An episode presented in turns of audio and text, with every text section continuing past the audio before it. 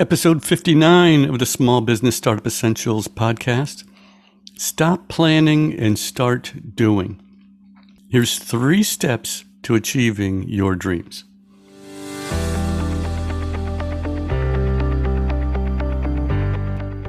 Well, hello and welcome to another episode of the Small Business Startup Essentials podcast. I'm Tom Claremont.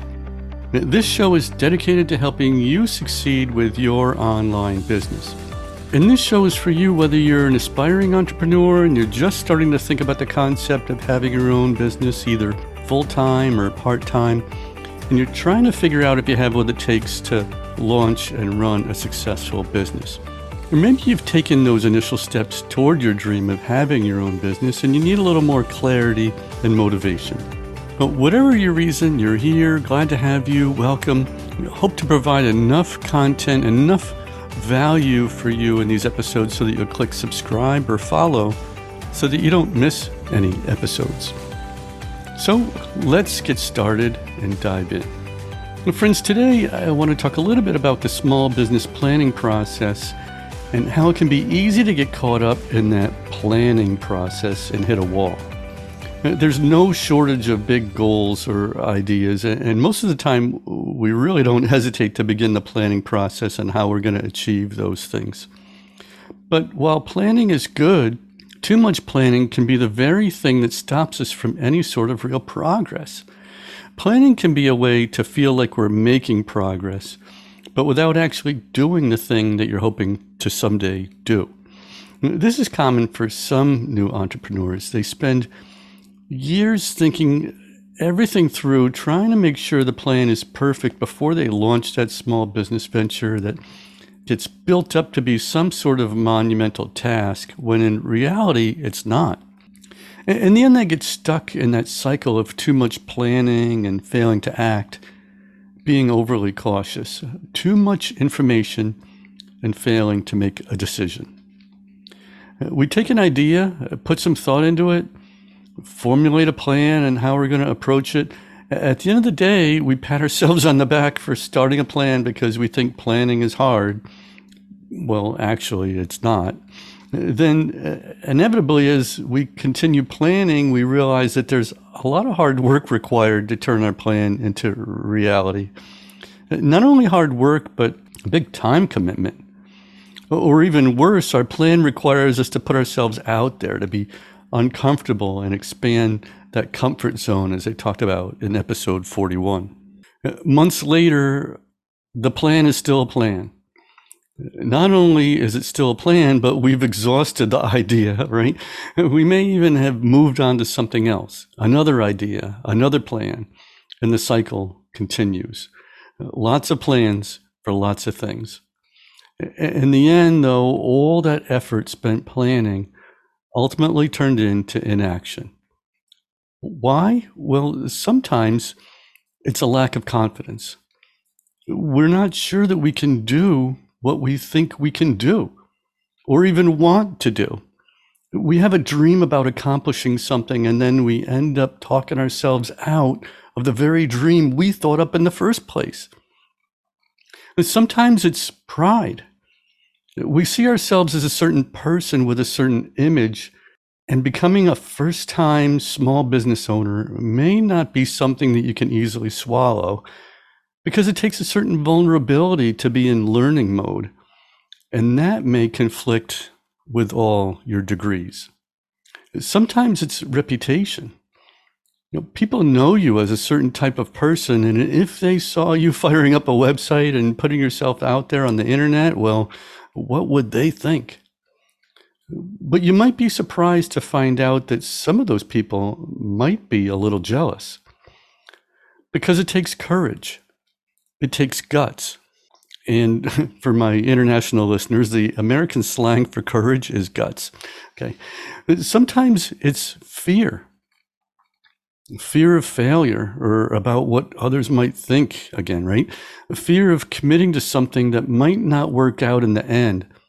And by the way, failure is an option because we learn the most through failure. As I've said this before, but remember, failure isn't the opposite of success, it's part of success.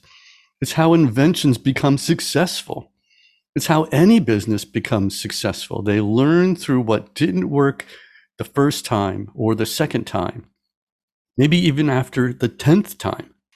Now, please don't think what I'm saying is we, we, should expect failure or embrace failure because you and I both know that if we go into something expecting to fail, we probably will.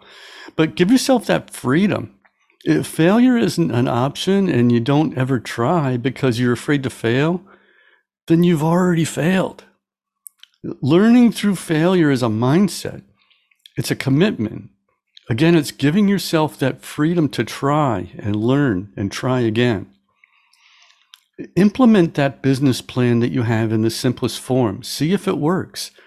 Find out firsthand what works and what doesn't. Make improvements. This is what a true entrepreneur does. See, clarity comes with the marriage of movement and meditation.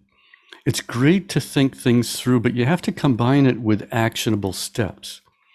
If something isn't working, you, will be able to act on it and make adjustments. But you need to have movement to do that. You, you know that old saying, you can't steer a parked car, right? But the hard part is doing and learning and making improvements on what's working and what's not. The hard part is putting yourself out there, expanding that comfort zone and taking a risk and then taking another risk, maybe bigger than the one you just took initially, and putting your money where your mouth is. The hard part is being vulnerable and humble, taking advice from people that have actually done what you want to do. Uh, maybe you're in your 50s or 60s, and this thought of being vulnerable or in learning mode is just too much for you to handle. You're saying to yourself, you know too much to be in learning mode, and you've got the degrees to prove it. You can't see yourself taking advice from someone that isn't on the same intellectual stage as you are. And this has nothing to do with your skill set. It's all about mindset. If this is you, you'll need a mindset reset. You'll need to lower your shields in Star Trek terminology and let others help you through this process. Because what's the hardest part of the hard part? it's believing in yourself. But I'm not here today to discourage you from all your planning. Hey, there's a, lot of people out there that don't plan at all. They jump into things and they don't really think things through, and their venture dies on the vine because of it. Planning is a good thing. I'm all for it. But if you're such a planner that you even make a plan to plan, then maybe it's time to rethink your strategy. Peter Drucker said plans are only good intentions unless they immediately degenerate into hard work. Uh, don't get me wrong, like I've said, planning is an incredible, important part of any successful venture. But unless that planning turns into something, in the end, it's just words and paper. So, what should we do? It's simple. Just take the first step. Which step is the first step? Well, there could be a lot of options here for which one's first, but if you're prone to overthink things, then don't let this hold you up. The first step is something that just gets things going toward our goal or dream. We usually know what that first action is, but we're often afraid to maybe start that journey because the destination is at the top of a massive mountain. And taking that first step is always the hardest, but it's also the most important.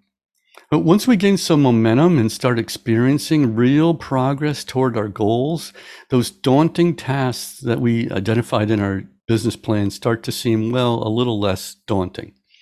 But I promise you that at the end, you'll be glad you took that first step instead of watching your initial plan collect dust because you never actually tried. So, again, what does this first step look like? Well, if you need some help in deciding what the first step is, how about this one? Tell somebody what you want to do. And it's not just in simple terms, but tell somebody something significant.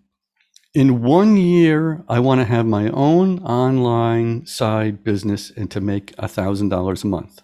How about that? Just an example. By telling somebody, you're making it more of a reality. It's the start of a commitment.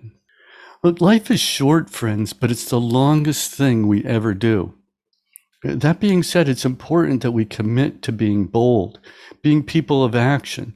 Not only will our own lives benefit from such a mindset, but society as a whole, those around us will also benefit. Do you have a dream that just seems too good to be true?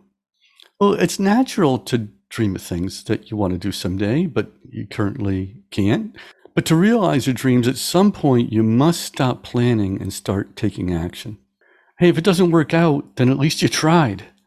You at least took a chance and believed in yourself. And that's a lot more than most people in this world. Most people don't even try. So try these three strategies to help jumpstart your goal achieving actions. See, actions speak louder than words, right? And taking action is more powerful than just simply planning for the future. Start taking steps in the right direction while planning instead of waiting for every detail of your plan to be complete. Keep in mind that you can accomplish your goals as long as you're moving in a forward direction. And it may take some time, depending upon how large your goal is, but moving forward will get you to where you want to be. Taking action, regardless of how small, moves you forward.